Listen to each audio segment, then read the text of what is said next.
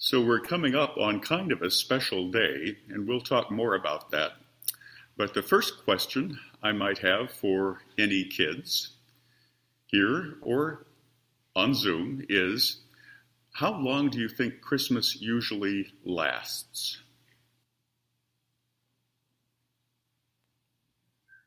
Probably at least until Jan- um, February.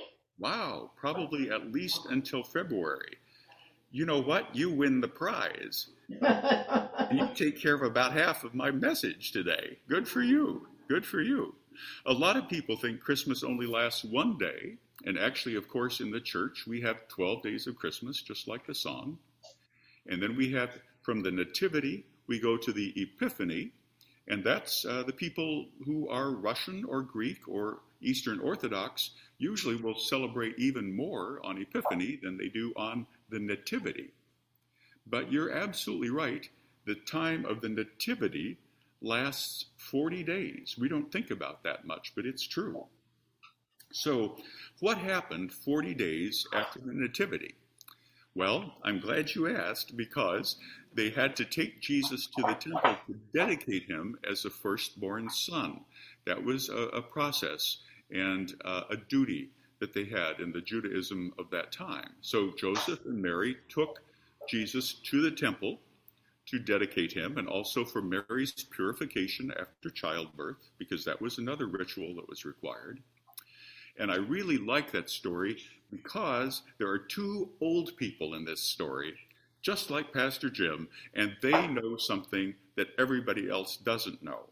There's the old man named Simeon who recognizes Jesus for who Jesus is, and there's the really old woman, Anna, who was a prophet, who also recognizes Jesus, even as a little baby, 40 days old, recognizes Jesus for who Jesus is, and tells everybody about him. She's really one of our first evangelists, although we don't think about that much. So that happened 40 days after the birth. So it's the end of the nativity cycle. You were right. The duty cycle really ends just about on February, and in fact, it's February 2nd, because that's 40 days from the nativity. And back in the old days, people would think about these scriptures, and the old man Simeon in the temple said, A light to lighten the Gentiles. That's most of us. A light to lighten the Gentiles. So, what do you suppose way back when they had to use for light in the church? Guess what? Uh, I don't know. I just happen to have here in my hand. A candle. They would have candles, that's right, absolutely. And so it became a tradition to bless candles on this date, and it was called Candlemas. And it was kind of the end of the Nativity. And I guess there was this thought in Germany hundreds of years ago that if the priest was blessing longer candles, it would be a longer winter. And if the priest was blessing shorter candles, it would be a shorter winter. I think it's because the priest maybe ran out of beeswax or something, but that was the tradition that they had. And so they also had another tradition saying that if they saw a hedgehog then on Candlemas, that would mean that Christmas was going to be over and spring was going to be early after the Nativity. And so there were Germans who came from Germany to Pennsylvania, and they remembered that story, and they remembered that tradition. But they didn't have hedgehogs, they had groundhogs. And so now in Pennsylvania, we have Punxsutawney Phil, the groundhog who comes out, and if he sees his shadow, he's scared and hides, and the winter is longer. Oh, that day. Yep, Groundhog Day, Punxsutawney Phil in Pennsylvania. But the real background of it is because for hundreds of years we blessed candles on Candlemas. And probably when you're in junior high or high school, you're going to read books from English authors who will talk about Candlemas. Candlemas in the early, early spring, late, late winter, and then Michaelmas, St. Michael's Day, in the fall. But on Tuesday, when you're hearing all about the groundhog and Punxsutawney Phil, I'd like to ask for you to think about two old people in the temple who recognized Jesus for who he was. Okay? Okay. All right, let's have a word of prayer together. Dear Jesus, you are the light of the world, and you have called us to be the light to others. Help us to shine brightly so that everyone can see what we're doing and give God the glory. Amen. Amen. Thanks. Well, it seems like a long time since I read the gospel lesson, but let's turn our thoughts to those gospels. You may remember how Thomas Gomes writes that the gospel lessons for last Sunday and this Sunday are like a play in two acts. The first act, Act 1, goes really, really well. Act 2, not so much. Last Sunday's gospel lesson left us in a crowded synagogue, Jesus in the midst of them, having read beautifully, I'm sure, from the prophet Isaiah, and all eyes are intently on him in the synagogue. This is all happening in Jesus' hometown of Nazareth, where he grew up. Nazareth now has about 77,000 people, or probably even more than that, and it's sometimes known as the Arab capital of the state of Israel. Nazareth then was a real polis. It was a place. There might have been more than 20,000 people living in Nazareth already. There were three significant roads that ran by Nazareth. One was a road carrying pilgrims from the south to Jerusalem, and then there was the Great Way of the Sea, which led from Egypt to Damascus, past Nazareth. And then there were the Great Road to the east that brought caravans from Arabia and also the Roman legions that were marching out to the east, to the eastern frontiers of the empire. So this was a sophisticated place, and these were probably sophisticated folks, and they probably knew how sophisticated they were. They are speaking well of Jesus until there is a sudden shift. Of course, Jesus is always turning things upside down in the Gospel of Luke, isn't he? But this shift is so sudden, and maybe as you hear the Gospel read, you pick up on it too. This shift is so sudden that some commentators think Luke was editing a couple different stories or traditions together and this is a rare occasion when Luke's editing leaves a little something to be desired, because suddenly Jesus says to them, Doubtless you will quote me this proverb, Doctor, cure yourself. Well, we of course know that proverb better from the King James Version, which was Physician, heal thyself, and we still hear that every so often. That was the King James Version, still something of a proverb. And then Jesus says, I suppose you're going to want me to do here the things that I did in Capernaum. And of course, we have to ask, what things? What did he do in Capernaum? Luke tells us that Jesus returned from the temptation in the wilderness, full of the Holy Spirit, to the region of Galilee, but Luke really doesn't tell us what Jesus might have already done there. So we are left to speculate and fill in the blanks. But the interaction between Jesus and the congregation is becoming already a little bit pointed. So, Jesus adds, No prophet is accepted in the prophet's hometown. And we probably know that expression better from the way it's put in the Gospel of Mark, where Jesus essentially says, A prophet is without honor in the prophet's hometown. And then, as if to drive home the point, Jesus makes two really, really inflammatory observations. Jesus reminds these faithful Jewish folks, remember they're all in the synagogue on the Sabbath, that during the time of Elijah, when there was a severe famine all over the land, that greatest of prophets was not sent to any of the hungry in Israel, but rather that widow in Zarephath in Sidon. The hometown for that woman is sometimes also translated as Sarepta.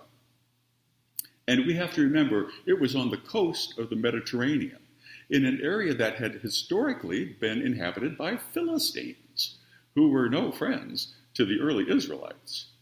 This woman to whom Elijah went was not a Jew. Then, as though to drive home the point even more, Jesus observes that there were many lepers in the time of Elisha, but none of them was claim, cleansed except for Naaman the Syrian. And this guy was a general in an army that had marauded and raided Israel for decades. He was an enemy. This general was not a Jew. So that was the clincher. When privilege is threatened, even when it's not a zero sum game, the reaction is often rage. Think about marriage equality. When privilege was threatened, even when it's not a zero sum game, the reaction is often rage. And the congregation who had previously marveled now became furious. Their special standing as descendants of Abraham, as God's chosen, all of that has been challenged. And their reaction is rage. So much so that Luke says they seek to kill him. These folks take their sermons real seriously, don't they? At least when they're offended. I've often wondered if they were always so moved and so responsive when they were instructed rather than offended. But I suppose that could be said for every congregation, for every preacher. It's easier to take offense, and these folks really do. Luke is telling this story at the beginning of Jesus' ministry as emblematic, as a broad picture for Jesus' whole ministry, because there will be acceptance and there will be rejection. And the prow of the hill from which the crowd seeks to throw Jesus, that hill foreshadows the place of the skull. For now, they throw Jesus out of town. Think about it. They throw Jesus out of town. I had this thought going through my mind as I was thinking about this text in the sermon this week that if there were people in that congregation, probably mostly men, I don't know, in that congregation, when they became older, if they had grandkids coming to them and saying, Grandpa, what's one of the really important good things that you did? And Grandpa would say, Well, I was part of the crowd that threw Jesus out of town. We have to be careful. Later on in his second book, Acts, Luke will tell us how Paul and Barnabas left the synagogue in Antioch and resolved to take the message to the Gentiles. Jesus doesn't go that far, but he turns from his hometown folks in Nazareth to those folks he doesn't know among the Jews in Galilee. So, what might we take away from this really rather distressing story about mob psychology? Well, we must remember, beginning even with Mary's Magnificat, Luke wants to show us how Jesus turns everything upside down, how the lowly are lifted up. Katie Hines Shaw is a Lutheran pastor in Illinois, and she wrote this in a recent edition of the Christian Century. It was a beautiful comment. She says, Jesus came to be with us, whoever we are. This is so important because at one time or another, we will find ourselves on the wrong side of the dividing line. Our gender, our age, our race or color, who we love, how much money we make or don't make, our physical abilities or our challenges, our nationality, where we went to school, how we pray, these things will make us unworthy in the eyes of some. And I speculate that most of us have on at least a few occasions, experienced at times those feelings of deep unworthiness, not because of anything we have done, but because of who we are, our very identities. Then, and just as vital, maybe more so, I would speculate that there have been those times when we ourselves are the one projecting unworthiness from our own eyes. It can happen so quickly, almost reflexively, that we judge and we find ourselves wanting to exclude and avoid those who, for whatever reason, perturb our comfort zone and our special status. One of my seminary professors reminded our class of this familiar proverb. He said, When you draw a line between yourself and the other person, don't be surprised to look up and see Jesus standing on the other side. So we reach out with the help of the Holy Spirit. We reach out across lines that humanity has drawn because we have all been created in the image of God. We reach out across lines that humanity has drawn, even when we know it's not easy or comfortable, because we know that God has seen no such divisions. And from a human standpoint, if only that, we reach across lines that humanity has drawn because we have so very, very, very much to learn from one another if we have the eyes to see and the hearts to stay open. Thomas Gomes speaks of the visit of Dr. Martin Luther King Sr. to chapel services at Harvard long after his son was assassinated. And we remember, of course, that Daddy King, as they called him, had endured the death of his famous son. But his other son, who was also a clergy person and much younger, had vowed to find his brother's assassins. That younger son was also found dead himself at the bottom of a swimming pool at his house, even though he was a strong and avid swimmer. What happened there? Further, the elder king's wife, Alberta Williams King, whose father, Pastor Williams, had been the pastor at Ebenezer, Alberta Williams King herself was shot while playing services on the organ at Ebenezer and killed in 1974. You know, I was a sentient adult in 1974, and I have no recollection of that awful incident. I, I never do this, so I'm going to do it once. How many of you remember that? I was stunned. I was stunned. While she was playing the Lord's Prayer, she was shot and killed. And so, I think of the loss.